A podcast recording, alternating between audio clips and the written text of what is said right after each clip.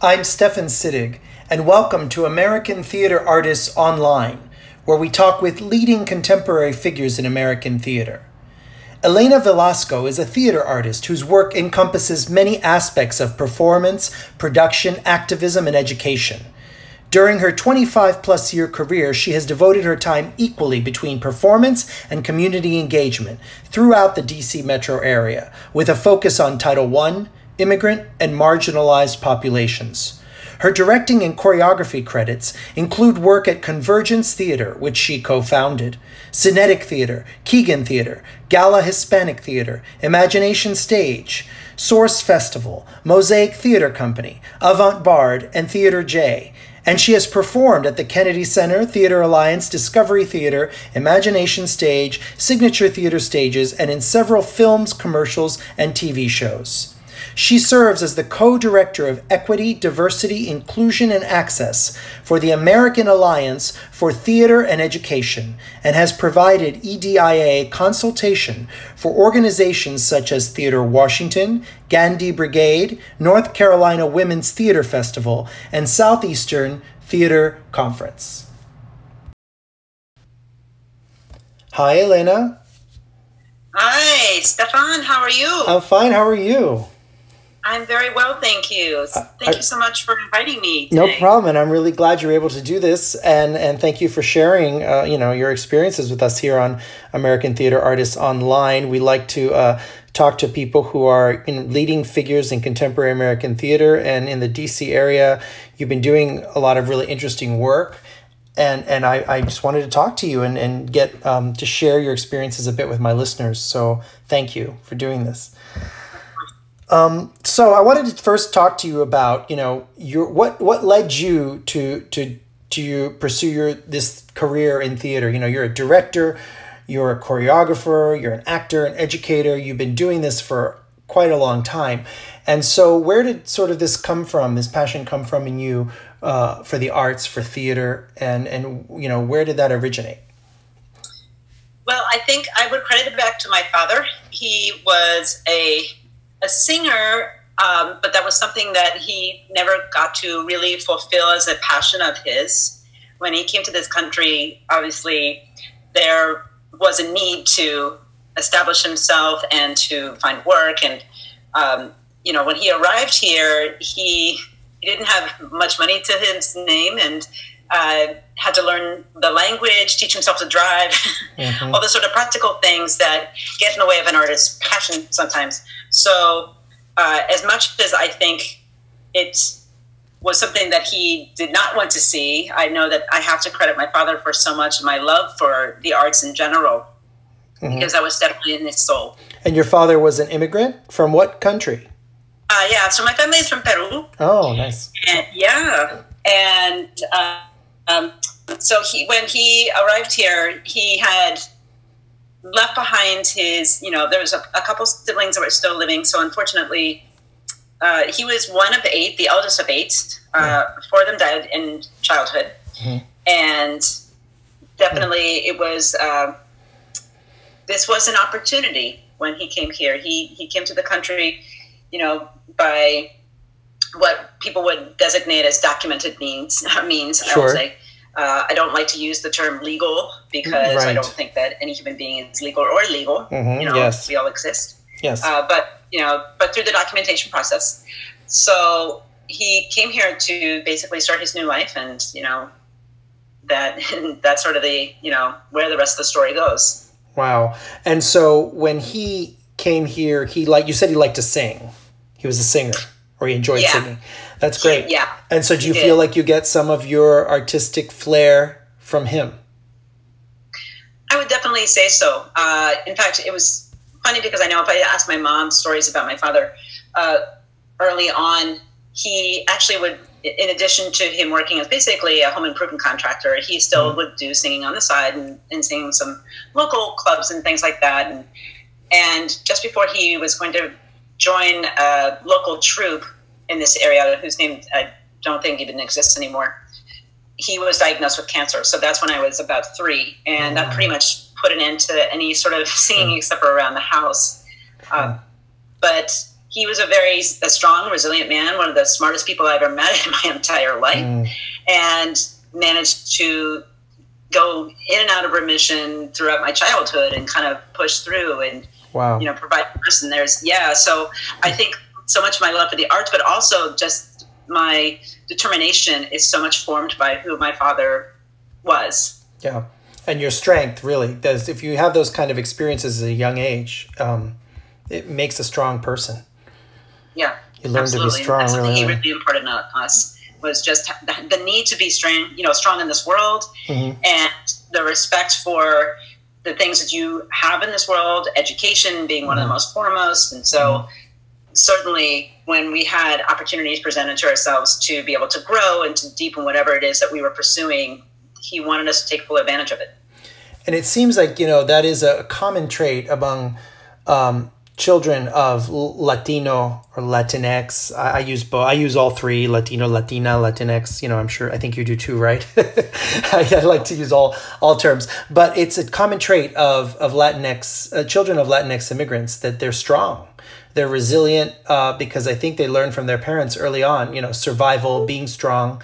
Uh, it, conditions weren't always easy uh, for our parents, you know, in, in this country. So I think that's that's. It sounds like you learned a lot of strength from him, and his his artistic flair. That's great. And so in the theater you produce now, is that um, is it mostly theater that that deals with those themes the themes of immigration themes of of you know of of feeling you know that it's this you know you're, you're here from another country you're here from another country that kind of or do you do all sorts of theater I'm definitely very much drawn to the advocacy for the migrant community and for and for undocumented individuals as well. That's something that lies in my heart. Mm-hmm. So a lot of the pieces that I will center around, you know, do reflect those narratives and, and invite those narratives in.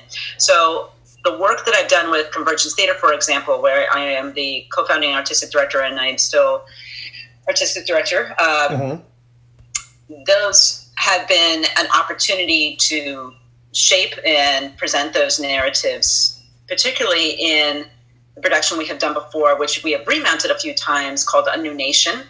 Uh, it is based upon a model that we call Guerrilla Theater Works, where basically it's a, a you know they're segmented into these different moments or these different sort of uh, small narratives that all come together.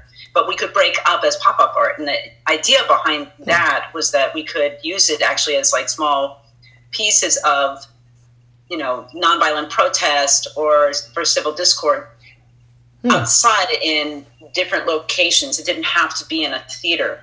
Right. Oh, okay. So in found yeah. spaces, so to speak. So what is the mission of Convergence Theater? Do you have a, a, specific mission or is it has it changed or what was your goal when you and, and your co-founders put it together?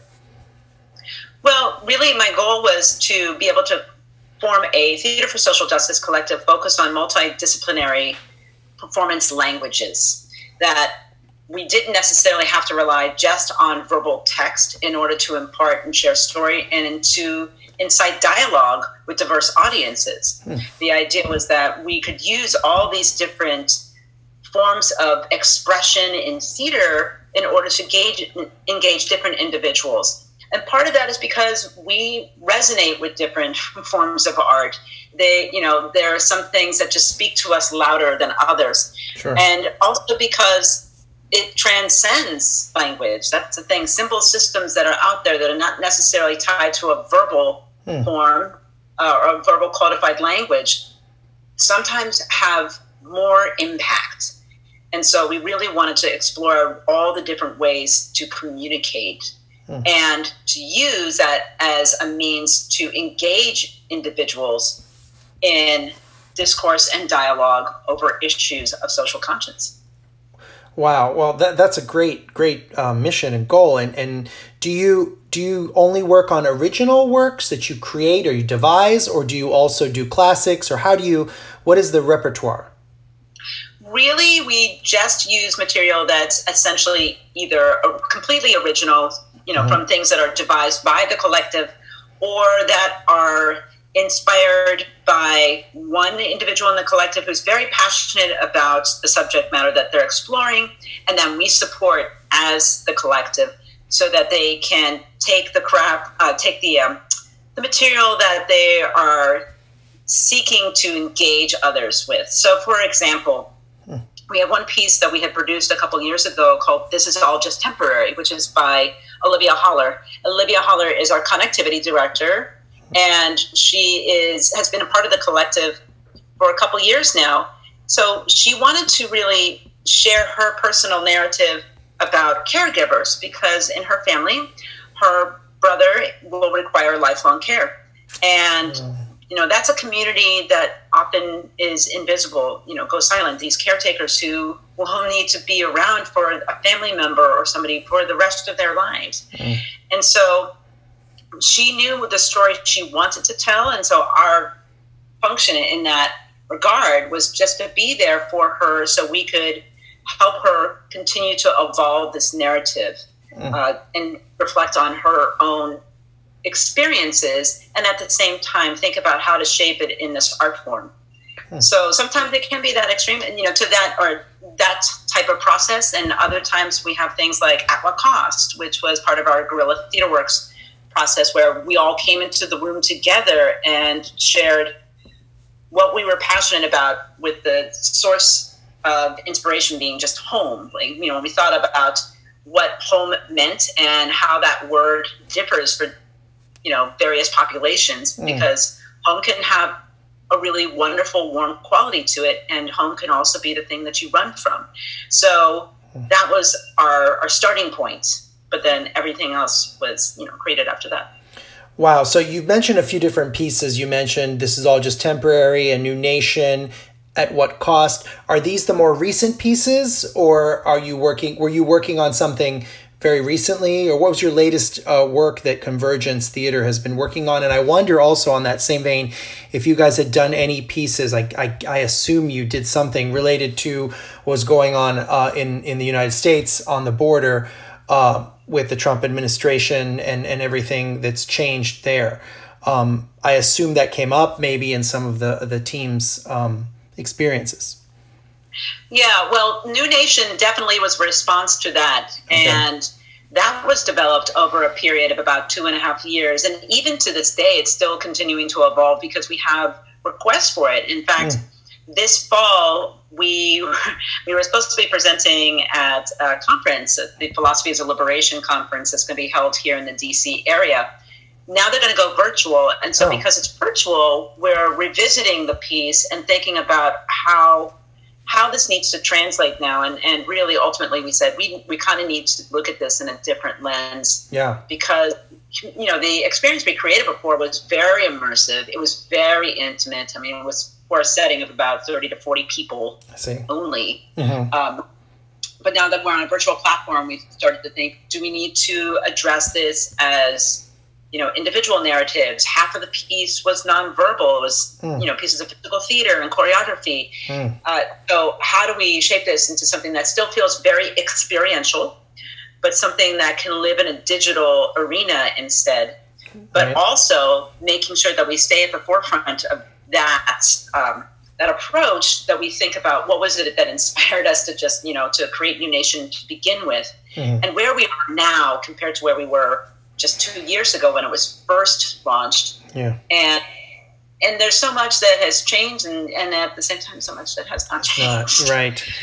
Yeah. Uh, and so, so yeah. You co-founded the theater in 2014 so you guys have been around for you know six years now and so this this presents a new challenge right? Everything that's happening with uh, covid-19 and this pandemic this this this brings a new challenge. It sounds like you're already looking into digital space you're already looking into into how you can at least for a little bit um, move some of the work online.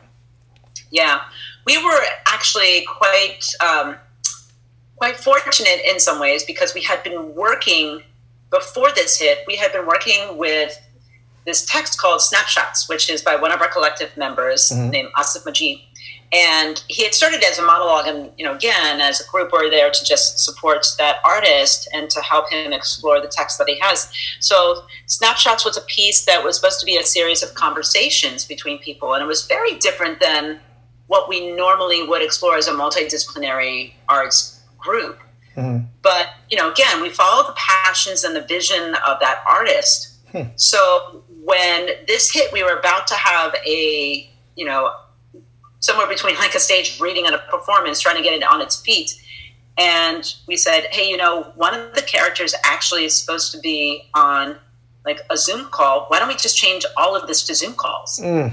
Wow. And it was amazing how fluidly it moved from where we had envisioned to where it needed to be. It, it was just the perfect fit in that space.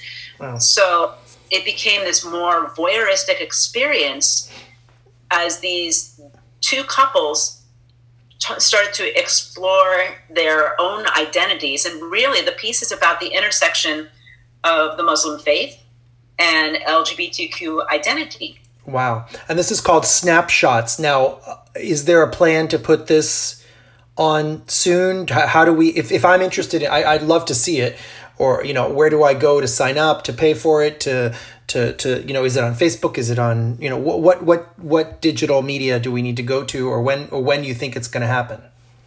Well, we did have one performance of it back Already? on March 27th on HowlRound. So it was oh. live oh. stream on HowlRound. Oh, wow. We were so excited because this was a, a, a quick partnership that we landed on just about a week before we were going to go in and perform. Hmm. And it reached 12 different countries. Nice. Yeah, yeah, it's amazing. Like, holy cow! yeah, suddenly, right? Suddenly, you can achieve, you can reach so many more people, right? Than just in a theater. You don't think of it. Sometimes we forget about that as theater artists. That there's a whole, you know, world outside of, of our theater. Right, and especially for a group that has been so focused on create, you know, these creations of immersive pieces that are for mm-hmm. intimate settings that might be even community specific. Yeah. For us to all then go, wow, we have a global reach. Right that's great. And so we have another performance of the next evolution of this script on June 12th and 13th. Again, we'll have one of those performances on HowlRound, and the other one will be through our Facebook page.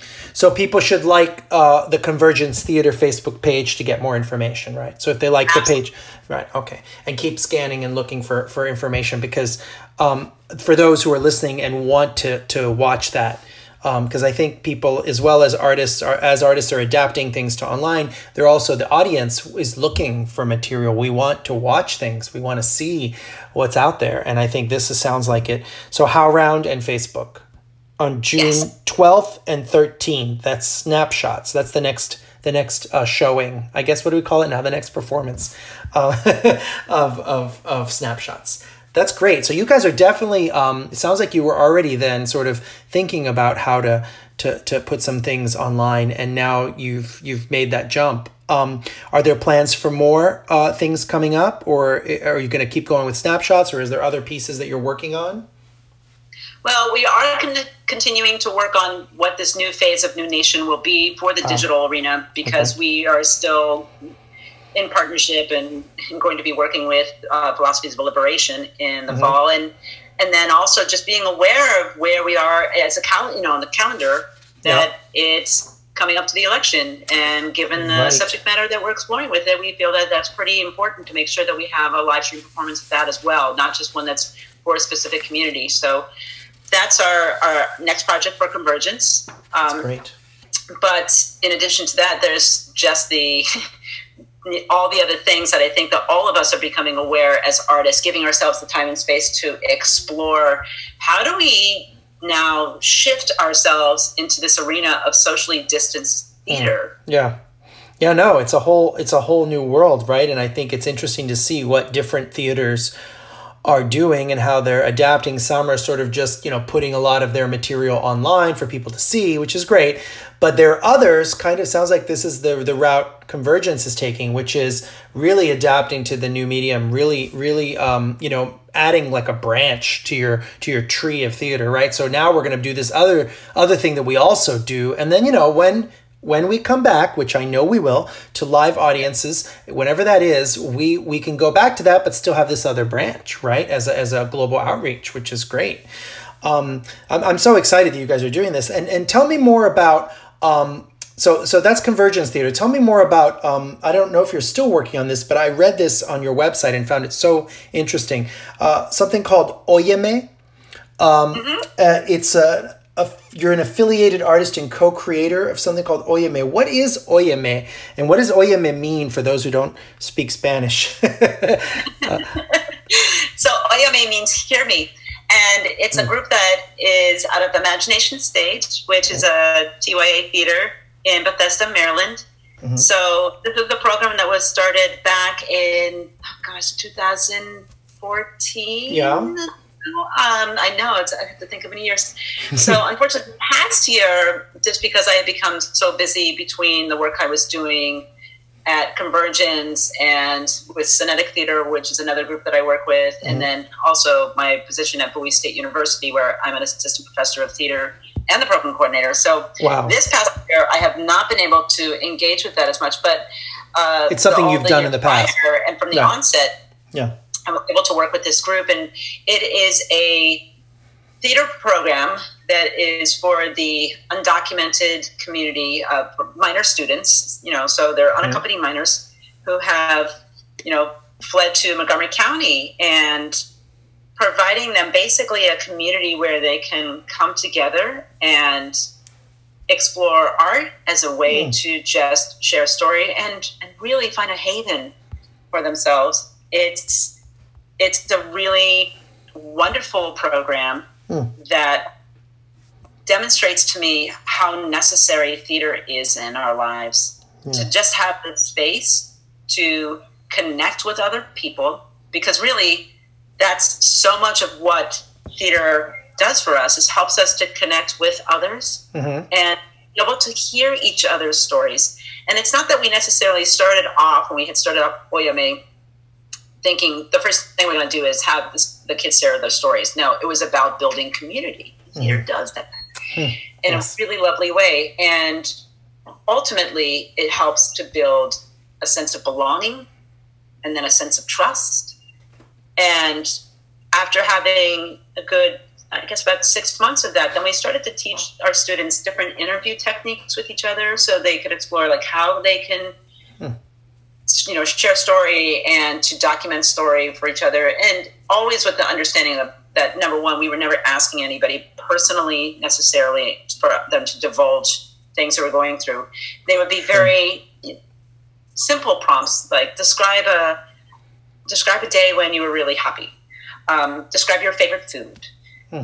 uh, you know try to um, you know share with somebody a moment that will stay with you you know until you're older or that you'll share with your grandchildren. Mm. And slowly, when you give the space to individuals to just think about different things and you know to have the space to process it as as moments that are you know tied to the senses you know things mm-hmm. such as you know what's your favorite food uh, something you know a beautiful picture what it evokes your memory. And mm. so slowly students wanted to open up and, and that they needed that space to be able to open up and that's the thing. What was the age range of these students? Uh, predominantly it was middle school to high school. Okay. Uh, sometimes you know some students would bring a younger sibling with them because okay. they needed to and that was fine. Sure. it was a partnership uh, and remains a partnership with health and human services of montgomery county. So they have a program called Street Outreach Network where they have a van that will go around to hmm. uh, gather kids who wanted to do different activities around. So they might have one day where they're doing soccer and another day where they're doing, um, you know, karate. There was an all girls group. And so one day, you know, of the week is for theater. Hmm. And so that's how the kids got together. Not necessarily all from the same school, obviously. Yeah. But, um, and you know, they, they managed to find these wonderfully deep, you know, meaningful friendships with each other. That's great. Because experience. Yeah. Yeah, but so this is in you mentioned Montgomery County. So for those listening, that's in Maryland, right in the state of Maryland. Uh, so um, is there anything similar happening in Virginia, where I live, across the river, or is that something that? So this was this is this was sponsored by uh, was part part of Montgomery County's uh, program. Well, this was something that was launched by Imagination Stage, uh, which, which, is, is you know a theater for young audiences. Yeah um, organization in Bethesda, Maryland. Right. And okay. so much because they have a you know a supportive mm. artistic director and executive director and um, you know board of directors who really believe in in the transformative power of theater. Sure. But Spaces there. as far yeah. as having any sort of programs that are set there's not other ones that I know that really function like Óyeme that are in Virginia, though I would love to see that. I know. Well, there you go. There's your next. There's your next one, uh, Elena. you have so much energy. You know, it's it's so great. As I as I look over, you know, and I and I've known you obviously from from before, but but as I was digging more deeply and finding out more about you, it was amazing. What what impressed me the most was your ability to do, you know, social uh, theater, theater that that has that has meaning, theater that affects the community, and alongside that also direct and choreograph musicals, uh, more mainstream material. Your range as a director, as an artist, uh, an educator is pretty broad, and I think that's pretty amazing. You know, you're what I call a hyphenate. You're director, choreographer, actor, educator. You know, uh, and is you know how do you how do you infuse do you infuse your community kind of theater work and social work into musicals and other more mainstream pieces or do you see it all as one how do you how do you see the various different parts of all the work that you do ironically i think it's because of the way that my teachers have formed my understanding of why we do theater to begin with mm-hmm. that makes all these different parts seem like they're just one. Oh. And it goes back to a question that I remember my graduate advisor constantly, you know, asking me, and she's like, why this play and why now? And if I thought about that, it would beg the question of the immediacy of doing that particular story, which to me always means it has to be responding to something that's happening now. There has to be an urgent need for us to share this story I, am a big Augusto Boal junkie. Oh, yeah. Augusto Boal was a theater practitioner out of Brazil who was the founder of Theater the Oppressed. Mm-hmm. And his belief was that all theater is political, which I tend to agree with. Mm-hmm. And the idea that you know the theater is this rehearsal for the revolution. So even something as that seems as innocuous, it's like a little children's play, there are stories that are there to help somebody understand something about themselves, something about their community, something that they need to be awakened that requires reflection and maybe change. Mm, and you know, revolution is a dirty word in, in the United States, sadly, which it shouldn't be because revolution is what got us where we are as a, as a country. It's what founded, right? But it's funny whenever you say that kind of thing, some people go oh oh. But reality it's about change. In reality it's about um, effecting change. It's about seeing something you may not have seen before in your life or in someone else's life right? I mean that's the revolution. It could cause a revolution sure but that's where it starts right? Right because a revolution could be something within ourselves. It's mm. something within our community. It's something that you know part of that revolution is that it's going to be evolving right? There's an mm. evolution yes. that's within that. And hopefully we are always seeking to evolve because otherwise we're stagnant. And I think one thing we can definitely tell in this moment in time is that if we were to stand still as theater practitioners or as individuals in our community, if we were to stand still, we would not be lasting right now. We it's, have to be able to adapt and change. Exactly. And it's that ever that ability to ever change that that's what makes theater interesting, really, and to, to, to evoke that change. So so you you like theater that obviously makes you think regardless of whether it's a musical or it's a it's a play or it's a device piece these are all things that that you just want the audience to be able to to take home that they've learned something new if not about themselves then about another culture or person right is that is that what you're saying is that yeah. you see it all as one yeah i think it's inherent right mm-hmm. because yeah. you know even if sure. we look at something like The Wizard of Oz. I remember a friend of mine saying, "Well, there's nothing inherently political about The Wizard of Oz," and I was like, mm. "Really?" um, but isn't there something that you know Dorothy discovers about herself? Isn't there yeah. something she discovers about her own strength? Like, isn't that you know? Didn't she have to rise to action? Like, yeah. there's something about it, and not but, trusting um, false leaders, right? Right? Yeah, right. the guys behind the curtain. Exactly. Yeah. Um, there's so much theater that's coming out now too. I mean, of course, we look at Lin Manuel Miranda mm-hmm. and In the Heights mm-hmm. and Hamilton. Yes. You know, these are calls to number one, mm-hmm. reflect on where we are in time, and if we are asked to rise above where we think we are, or to take on more than we think we can. Mm. So that we can affect change. That's that's part of the call, and part of it too is a celebration of where we came from. Right. I mean, that's what's beautiful about yes. In the Heights. Yes. It's embracing home and all the strengths it gave you because of who you are. Well, I'm so glad you, you brought up In the Heights. I was going to, but I'm glad you did first. And and you know, you and I were working on a production of In the Heights, right at, at, at Next Stop before this whole uh-huh. pandemic, and I it was really the highlight of my uh, year, and I was so excited to get started on on work with you. And sadly, we didn't get to yet, but I'm hoping we'll see maybe that um, in the future we'll be able to, to do that project. But you know when i when i first saw in the heights on broadway eh, eh, eh, in, in 2008 i just walked in i had no idea what it was.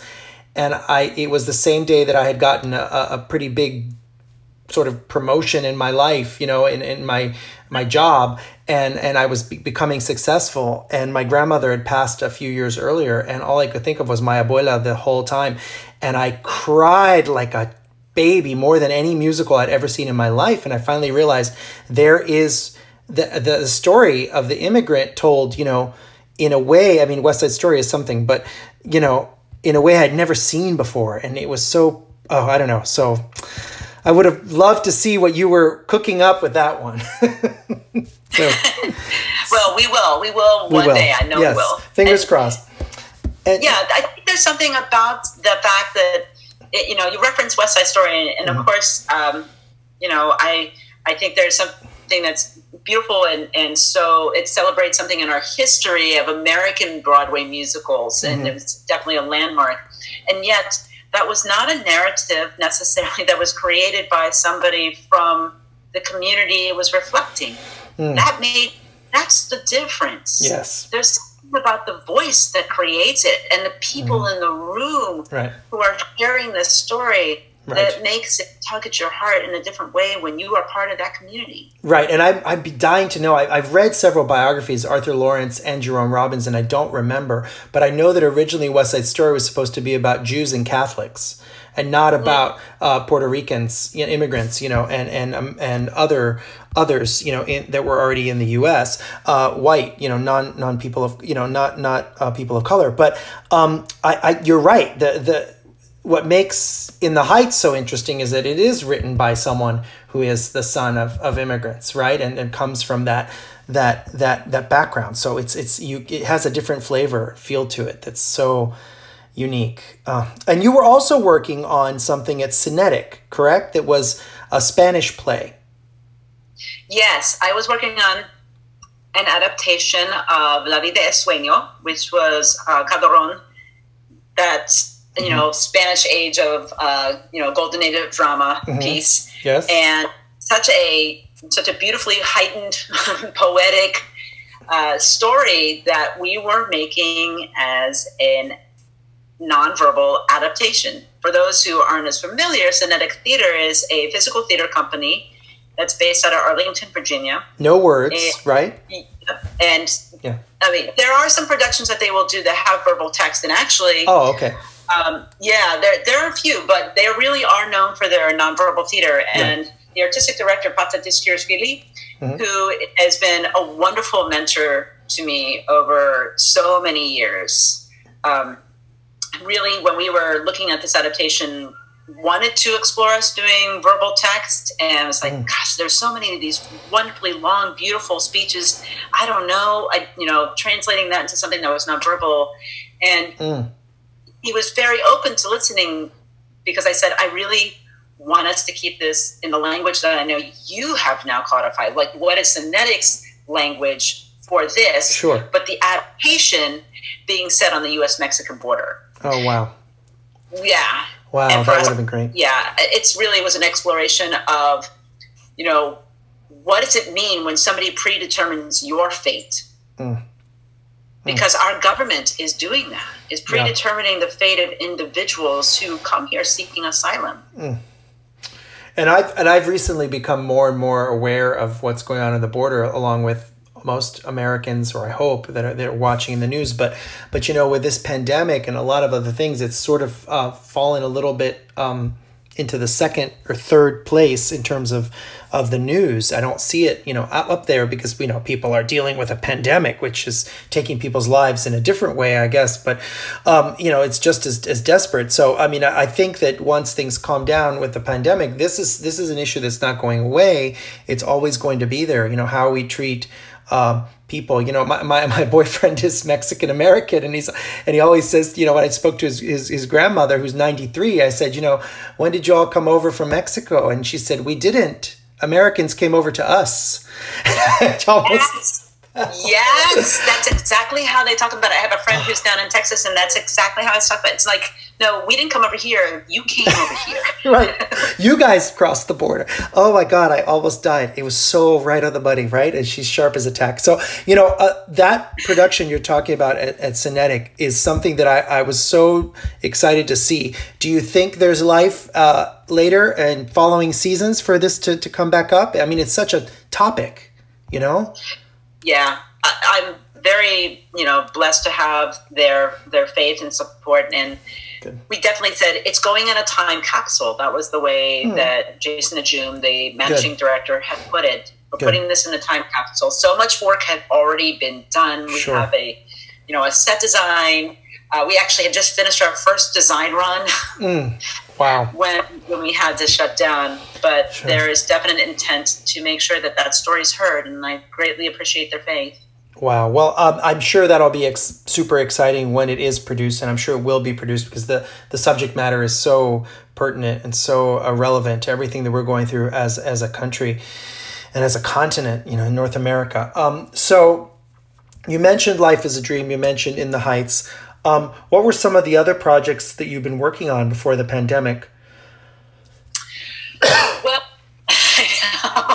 Sorry, got a little emotional there. I know it feels like, gosh, what's not enough? Ah, you know, to, to pull. Don't mean to depress uh, you. Sorry. no, it's a, there's always that's a thing, right? Is that Yeah. we're constantly planning so many years ahead Yeah. in Yeah, some same. ways on these different projects that we have. So just be rearranged. Oh, sorry. They'll just be rearranged, maybe in different order. Yeah, yeah. just be a different, you know, arranged in a different order. One of the things that was supposed to happen this, you know, spring, Mhm. and is delayed. We don't know how long. Actually, was a senior capstone, and I think that's the things that kind of really hurt my heart a whole lot when I think about the loss of of time. Mm. And this is at your your where you teach at, at Bowie State, right? That's right. Yeah. Okay. So we have a, a senior capstone that was supposed to go up this semester. It was an, a voodoo adaptation of Medea. Oh wow. And- Yeah, and it was not one that I was directing or anything. I'm just, you know, I'm the program coordinator and I teach over there. And, um, but it's knowing that here are these artists that are burgeoning, who are ready to be released, who are graduating now, and this was their shining moment, and it just Mm. was so disappointing to know that they weren't going to have it this semester, and so mm. we, as the faculty, all came together and said, "So our commitment to you is that this will get done." And that's, I think, where my brain goes when I think about like what else was planning. It's like that, right? Yeah, Celebrating my students' work, oh, and so then thinking about when will that happen? It's going to happen. hmm Yeah, and and I think that's great as, as an educator that you that you're committed that way to them. But um, so what what is your role as? Uh, uh, tell me more about Bowie State. So I know you teach there. You're you you run the pro the undergraduate program. Well, I'm considered the program coordinator, Coordinator. which is, you know, basically uh, helping to form the schedule and, Mm. you know, make sure we have advising assignments and thinking about the producing season over there. So, Bowie State University is a small HBCU in Bowie, Maryland. hmm And we are a theater and dance program in the Department of Fine and Performing Arts. So we have a lot of colleagues around us. And we always think about different ways that we can collaborate together. And that's part of that program coordinators thinking about how can we sort of interface with one another. Mm-hmm. We have a, a, thriving visual communications and digital media program that's there, as well as a music program, studio art. Um, you know, and a music department that has that focuses on instrumental and vocal performance. So mm. it's this wonderful hub.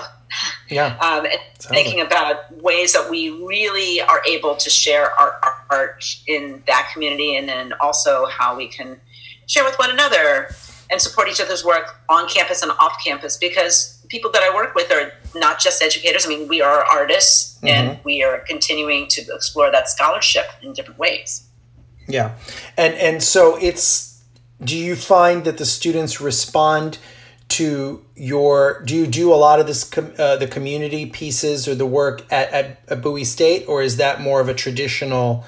Um, what is the program like there? I guess I should say. Is it a BA, a BFA, and is it a? Does it have kind of the traditional pieces of a program, or is it a little bit more uh, on edge, on the edge, like some of the work that you've been doing elsewhere? Well, it's a Bachelor of Science program, ironically. Okay. Oh, okay. I, was like, oh, hmm. uh, when I first got there. But when I was hired, it had an approach that was a bit more traditional theater. But the department chair at the time, Dr. Gail Medford, was really interested in exploring the social justice aspect of theater. So, in a lot of ways, I was supported in the work that I was doing and encouraged to bring that in with how I would you know shape the content that was both being produced there as well as the content that was used in class mm. so our my first year there we had a couple different pieces that were done that might have been considered a little bit more, you know, quote unquote traditional. Like we did a, a Godspell, but the Godspell we did also was the approach was a little more non-traditional. Like we incorporated uh, street puppets in it oh. instead. Okay. We had an artist from Bread and Puppet Theater who came, she was a oh, former artist yeah. uh, who trained yeah. with the Bread and Puppet Theater. Her yes. name is Johanna Smith.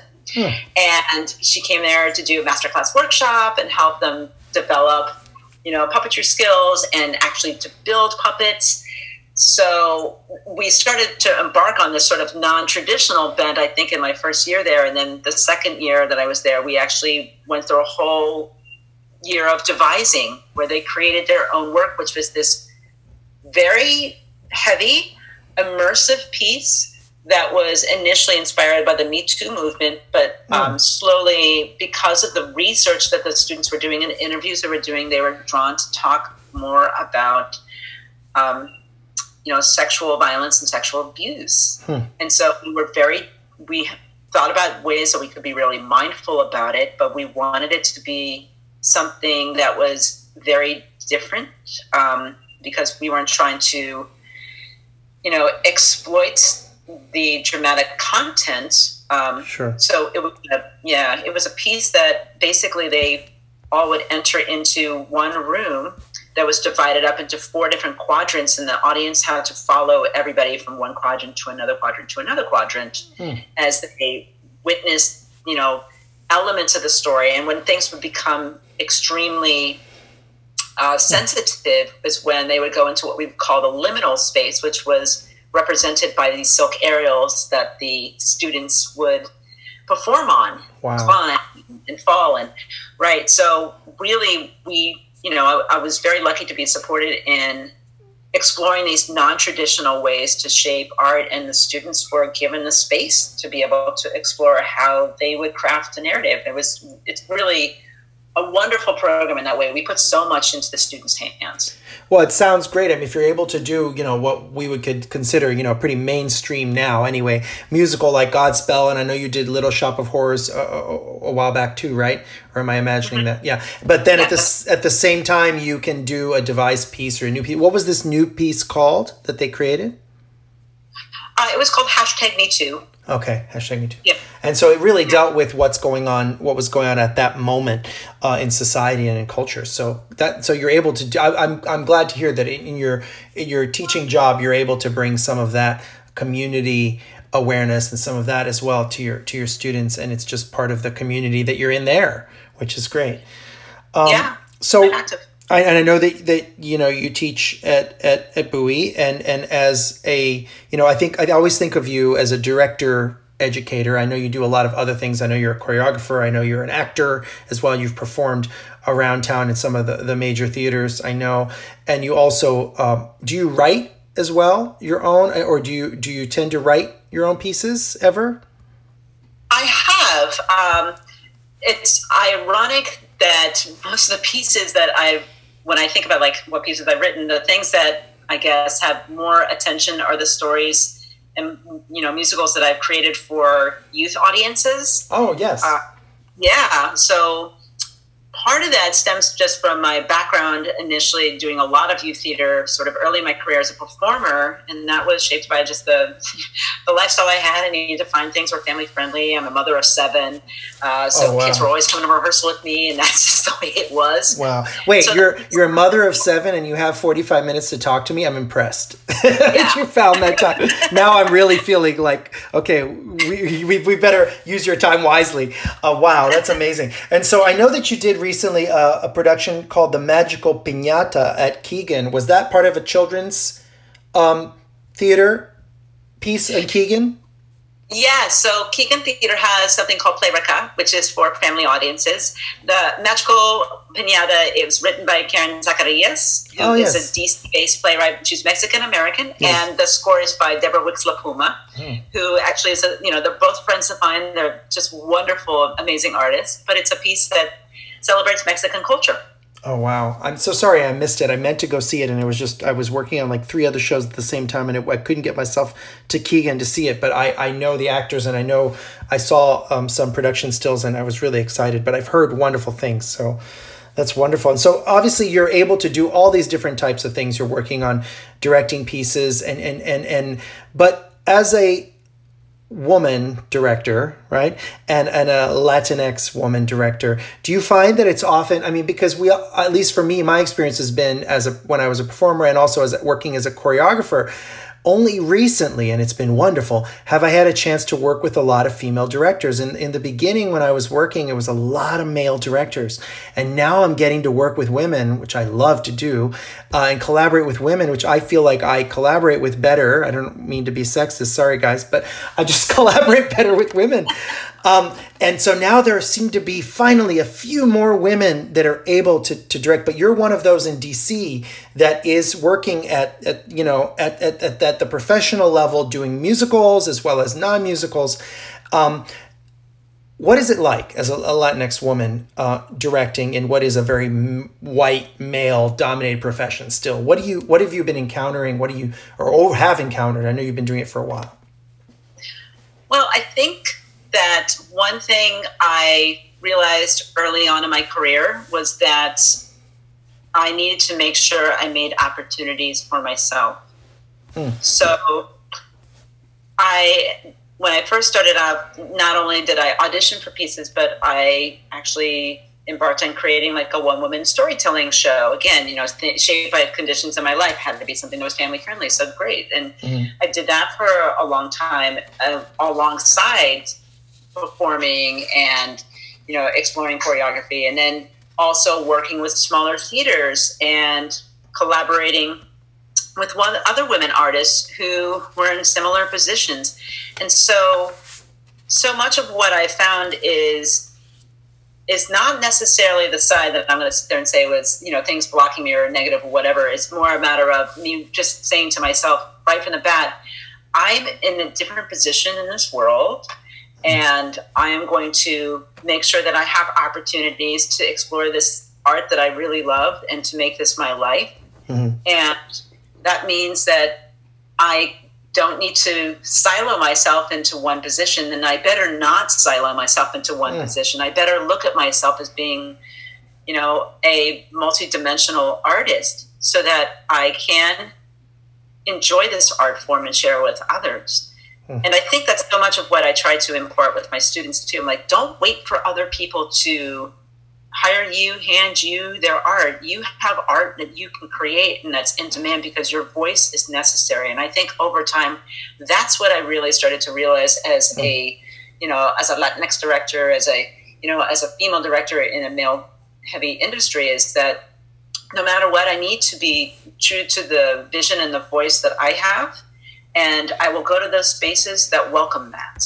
Mm. And, you know, and that's, that's fine because we all have different art that we're sharing.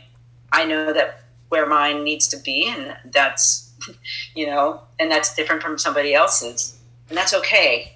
Right. But I think also in this moment now, this is such an interesting moment and a pivotal moment for theater particularly when you think about what's going to happen to the arts ecology. Hmm. What is going to happen with us being shut down so long? And some of us who have been experimental and on the fringe and all these different terms and you know presenting performance in different ways in some ways we've been set up for this time to be able to try to shape our art in a different way because we've been doing that for years and yes. finding alternate yeah. spaces. Right. And how do you how do you get the information to the audience, right? That's how I to the most basic way. How do you get the art to the audience? And it you know, yes, we do live, but live doesn't necessarily mean we all have to be in the same room always. Although you know that you need a space but what is that that concept of space? Where is the space? If we're all in the same zoom chat room is that the same space? You know we can hear and see each other. Yeah it's definitely going to be and i think you're right the, the the the people who have more experience in being multifaceted and doing all the different pieces and being creative and and not being stuck in just one type of theater or one type of way of delivering theater are going to survive I think you're right. Yeah. And you have you've been doing for now over 25 years a lot of these different things, you know, and that's what I I like about looking at your experience and talking to you because you have you can on a dime turn and do a musical and do Godspell or Hands on a Hard Body that you did at Keegan or you know the, the in the heights that you were going to do but you can also do a piece like a new nation or you can do you know those other pieces and to be able that's a quite a range stylistic range to have as an artist and i think that that's going to keep you busy for a long time I hope so. yes. Well, thank you so much, Elaine. I really appreciate your taking this time uh, with American Theater Artists Online to talk to us. And I just wanted to plug one more time June 12th and 13th, right? Can you talk more about that? June 12th and 13th yes. snapshots? Yes, that's right. So June 12th will be on HowlRound TV uh, at 7 o'clock Eastern Standard Time. And then June 13th, 2 p.m., we should be airing from our Facebook page for Convergence Theater. And is so there, is the there icon? go, oh, good. Yes. And is there a charge? Are people uh, expected to pay, uh, donate something? So, we, we would love for people to be able to support our art. I think the other thing we're finding in this time is that because things are virtual, we're creating more accessible theater mm. because theater should be available to everybody. Absolutely. We really hope that people will support us, and those who have the means will be able to donate. And for those who, you know, need the access to the arts and cannot at this time, this art is still there for you. Great. So it's almost like on a sliding scale, and those who can can give. And so the donations uh, will can happen. There'll be where there'll be information on where to donate on the Facebook page, right? At that's, some point. That's correct. On Convergence Theater. Okay, great. Well, Elena, thanks so much. I don't want to take any more of your time, as I know you got you got to go to to tend to your family. That you you know, and, and so uh, thank you so much for spending this time with us here, and I truly truly appreciate it, and I can't wait for us to hopefully work together uh, again soon. Thank you so much for sharing this time with me. Thanks, Elena. Bye bye. Together. Ah, thanks. Bye. Thanks. Bye. bye.